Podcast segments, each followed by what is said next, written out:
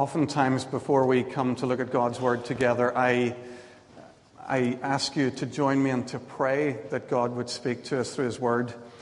I hope you understand that that song that we've just sung has been a wonderful invitation for God to come and to speak to us. Turn with me to the passage we read a moment ago, Matthew chapter 15, page 982.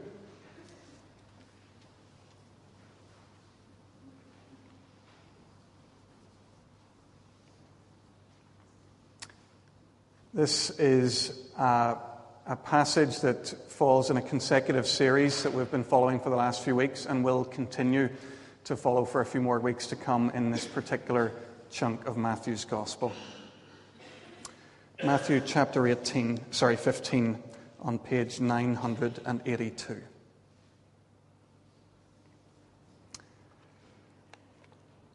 The recent census results would tell us that Ulster, Northern Ireland, is a predominantly Christian society. About 90% of the people in Ulster claim to be Christians.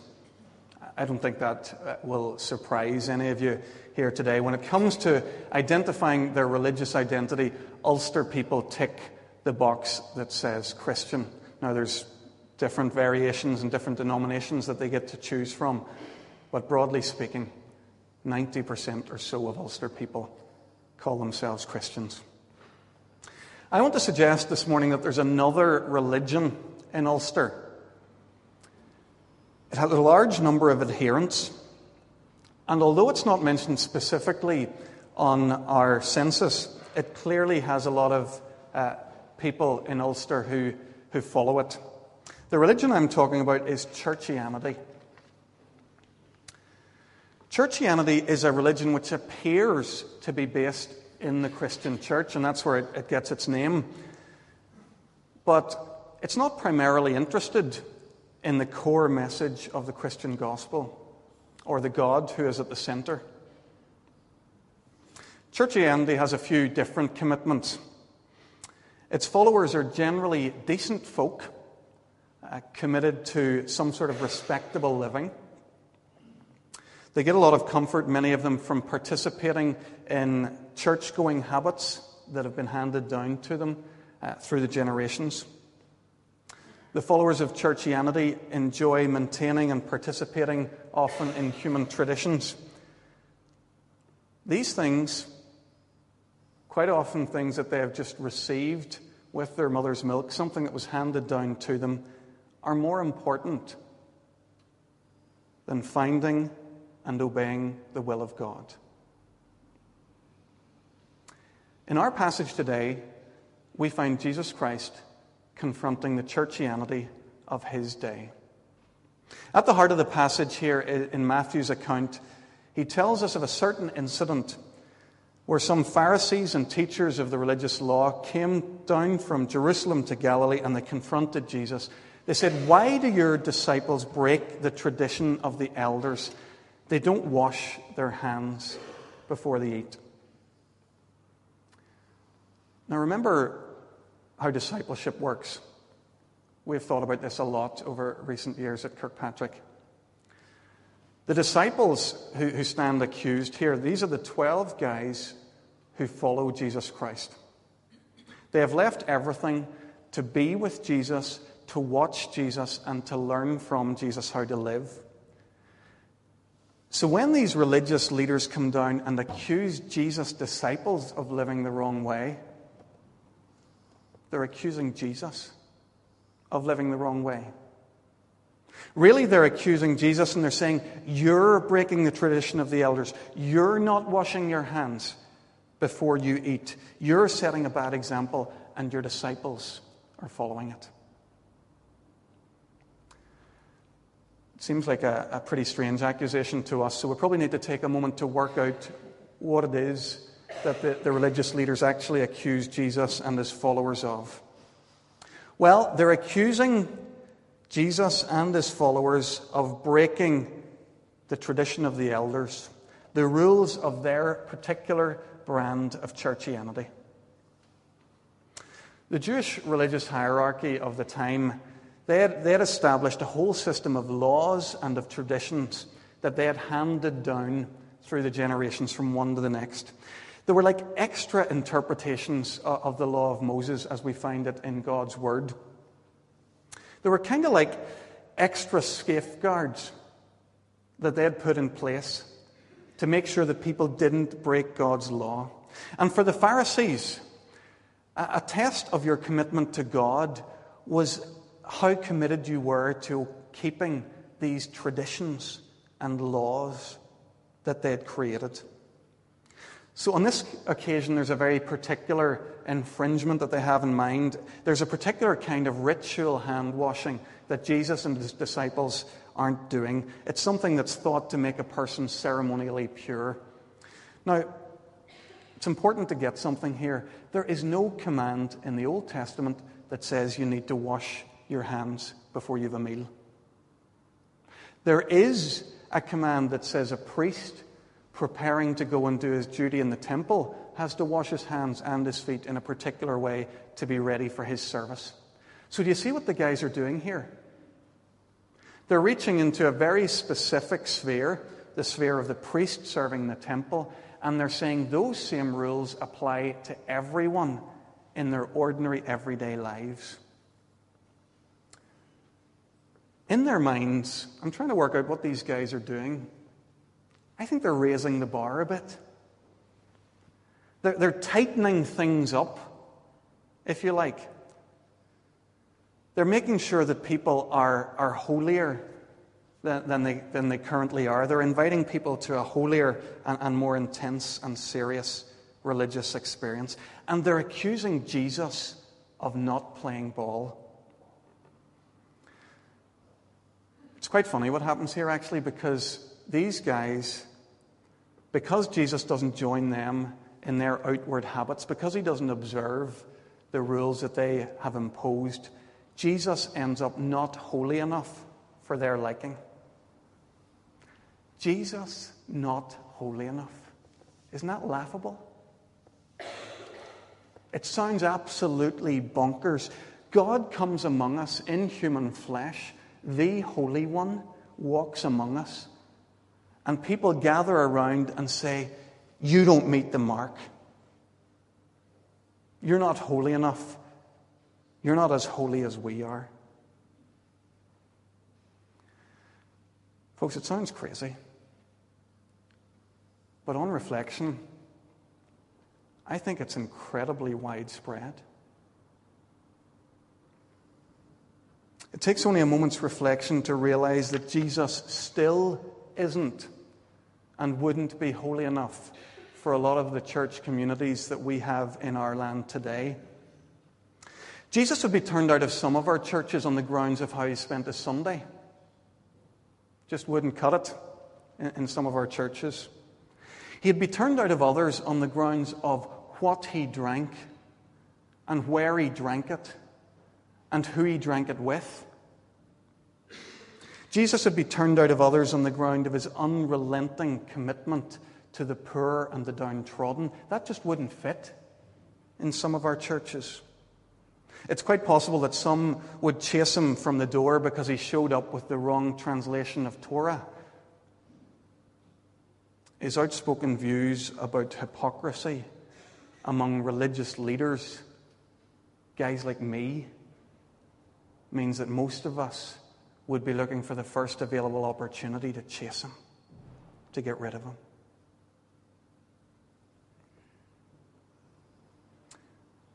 Friends, it seems to me that a good test for the authenticity of any Christian community is how much Jesus Christ would be at home in that place. You'd think Jesus would be at home in the church. You'd think that. But only before you began to really dwell on it and enter into that.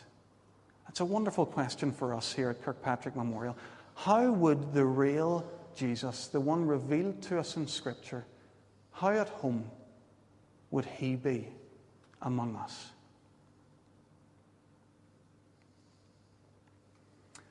So the accusation's out there. Jesus, your disciples and, and you aren't holy enough for our liking. You're not churchy enough in the way we want you to be churchy. You, you, may have noticed as we read the passage, Jesus doesn't answer their accusation really. What he does instead is he, he throws out a counter accusation. He says, You have accused me of breaking your traditions, the tradition of the elders, your own human churchianity. Well, hear for a moment my accusation. I accuse you of breaking the very law of God. And that's a much more serious charge. You guys claim to be the great defenders of God's law, and yet you break the very fundamental aspects of that law that you're claiming to uphold. In verses 5 and 6, Jesus tells us what he means. God's word tells us that we should honor our parents. Cursing our parents is a serious matter worthy of death. And yet, that's exactly what you have done. You have failed to honor your parents. You've cursed them to lives of hardship and poverty. Jesus goes on to explain a, a, very specific scenario that must have been ongoing in that community, and this is the thing that he's challenging. You see, the commandment to honor your parents doesn't just mean to, to sit at home and say, Oh, yeah, I love my parents, they're great. Honor your parents had a very practical aspect to it. It meant to look after them and to support them financially. And, and just imagine for a moment how important that was in a culture where there was no state pension and probably not much by the way of personal pensions. So, in Jewish culture, children are responsible for the well being of their parents until the day when their parents die. But the Pharisees had sidestepped all of this. They had, they had set up a, a tradition of their own, a practice called korban. It's one that gets its name from the, the Jewish word for gift. And it worked something like this If you go to the temple, you approach the priest and say, Priest, I'm going to give my material wealth as a gift. I'm going to consecrate it to God for, for use here in the temple. If a person did that, then they were exempted from their responsibility to their parents. Do you see what's going on here? The Jewish religious hierarchy had established a rule that made it possible for people to disobey the law of God. Jesus saw through this religious facade. He, he saw that these man made rules stood in exact opposition to the life that God calls us to. That's why he says in verse 6 You nullify the word of God for the sake of your tradition. For Jesus, it's all hypocrisy in the end. Verse, uh, verses 7 to 9, he reaches back to an ancient prophecy, a time when Isaiah spoke to God's people. And Jesus says to these Pharisees, these religious leaders of his day, You're just like the people that Isaiah spoke about. You make a big deal, a big song and dance about your love for God. But the reality is that your hearts are very, very different. You think you're worshiping God, but it's your own stuff. It's your own man made rules, it's your own traditions and, and heritage that you worship. Jesus confronted the religious leaders of his day with their own churchianity, and he shows it up for a, a hollow sham.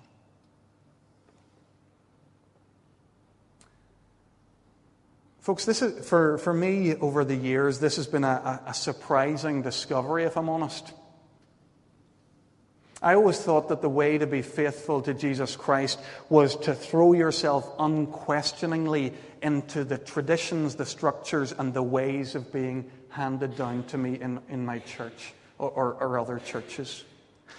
But God's Word teaches here and many other times in many other places that God's not impressed by our outward shows of religiosity. God's not impressed, particularly when those outward shows come from people who evidently have no interest in obeying Him.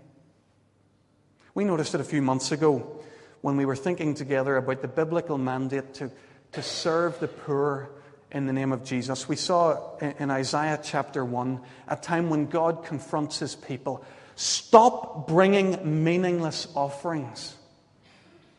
Your incense is detestable to me. Stop doing wrong, learn to do right. God's not impressed by religious shows and traditions. He longs for people who obey Him and who seek after Him.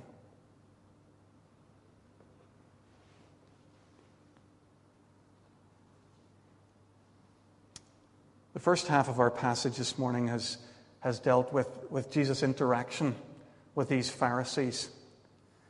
In the second half, from verses 10 through to 20, Matthew records some of Jesus' teaching that, that comes out of this event.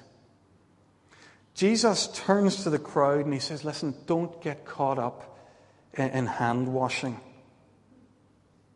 What you put in your mouth is never going to make you clean or unclean, acceptable or unacceptable to God. It's what comes out of your mouth. The speech that reveals the reality of your heart, that's what you ought to be worried about. That's where you ought to focus your attention. Your words and your thoughts and your actions, they give the irrefutable evidence of what's really going on inside of you. It's in the final verses of the chapter from verses 16 to 20 that Jesus elaborates on this a little. He picks up in verse 17 and he d- tells his disciples, Listen, don't you realize whatever you put into your mouth goes through your dietary tract and it ends up in the sewer? It's absolutely immaterial for life with God.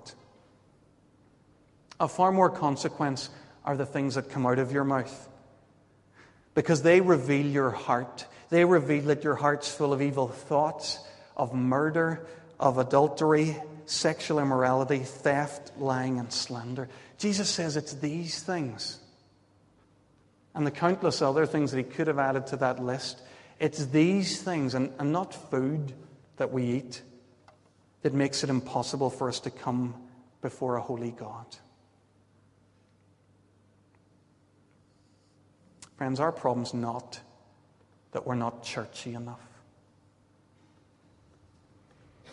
Our problem is not that our rules aren't strict enough or that we don't do well enough in keeping them to please God. Your problem and my problem and the problem of every single human being on the planet is that we're rotten to the core. That our hearts are a landfill overflowing with garbage. Maybe you're not sure that Jesus is right about this. Let me recap for you a couple of our recent news stories. 7th of March 2009, sappers Mark Quinsey and Patrick Azimkar murdered at Massereene Barracks in Antrim. 10th of March 2009, Constable Stephen Carroll murdered in Craigavon. St. Patrick's Day 2009, rioting breaks out on the streets of the Holy Land area of Belfast. Today, a 42 year old Austrian woman, woman by the name of Elisabeth Fritzl will experience her first Mother's Day of freedom. She's the mother of seven children. And you know, because you've heard the news story, you've seen that one develop over the, the last year. You know how she came to be the mother of those seven children.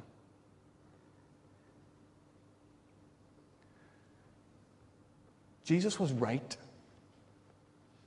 when he talked about the reality of the evil that is in the human heart. He didn't overstate the case when he talked about the evil within. Folks, if Jesus is right, then our situation's much, much more serious than we first realized. Our problem is much more fundamental than, than we ever imagined. Our problem is not that we have a few bad habits or that we struggle to keep a few churchy rules. Jesus says we're rotten to the core and that our hearts overflow with sin.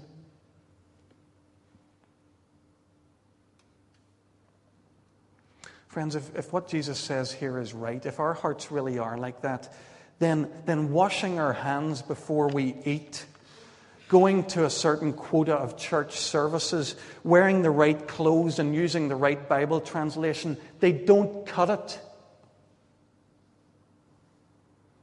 They're good for nothing. None of these things will make us right before a holy God. They're, they're like sticking plasters over gaping wounds, it's, it's papering over the cracks. This kind of religiosity and churchianity, we're deluding ourselves. It's blindness. That's what Jesus calls it in verse 14 blindness.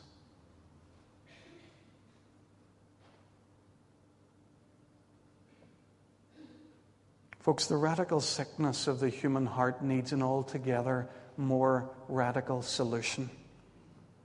We need God in His mercy to forgive us the rebellious lives that we've lived.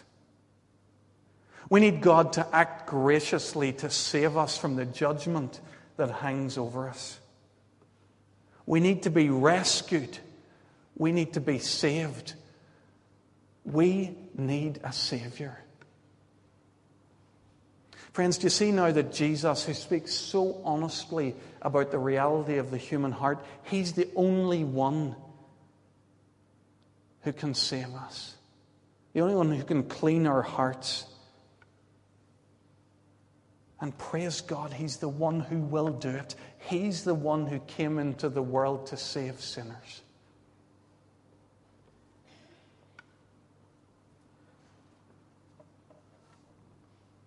Folks, Jesus' teaching in Galilee that day was massively offensive. Did you see that in verse 12? The disciples come to Jesus and they say, Jesus, don't you realize how much you have offended the religious, churchy guys? Jesus knew it all right. He knew that what he was saying then was offensive. It was offensive then, and it's offensive here today.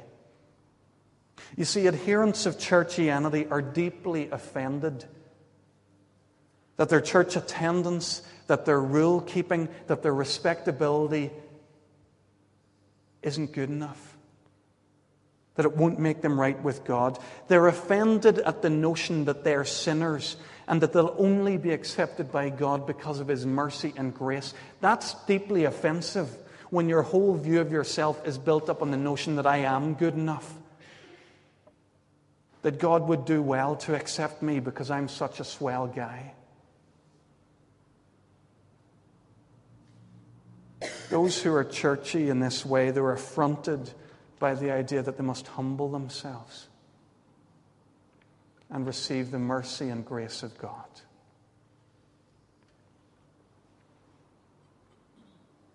In the end, this passage stands, I think, as a stark warning against churchianity, a religion where maintaining human traditions is more important than receiving and obeying the will of God. Jesus warned his contemporaries about following that way and following those kind of, of leaders. He said they're blind, and if you follow them, you're blind too. You're on a road to nowhere. This is not how a person is made clean. This is not how a person is made right with God. Jesus pointed people instead to a different way. He pointed to himself. And he said, I am the way, the truth, and the life. No one comes to the Father except through me. Dear friends, can I plead with you this morning? If anything that I said this morning that, that describes a particular way of life, if that churchianity that I describes in any way strikes a chord with you, can I ask you to abandon that for once and for all? I've nothing to offer you here. As a Presbyterian minister, as a, a leader in this community, I have nothing for you. Our church services, none of the other meetings that we run, nothing else that we do here is any use to you if you aren't following Jesus Christ. If you aren't trusting in Him to forgive you and to make you right with God, everything else here is a waste of time. Folks, turn from the blind guides. Turn to Jesus Christ. He's the way, the truth, and the life. He's the only one who can make us right with God. Let us pray.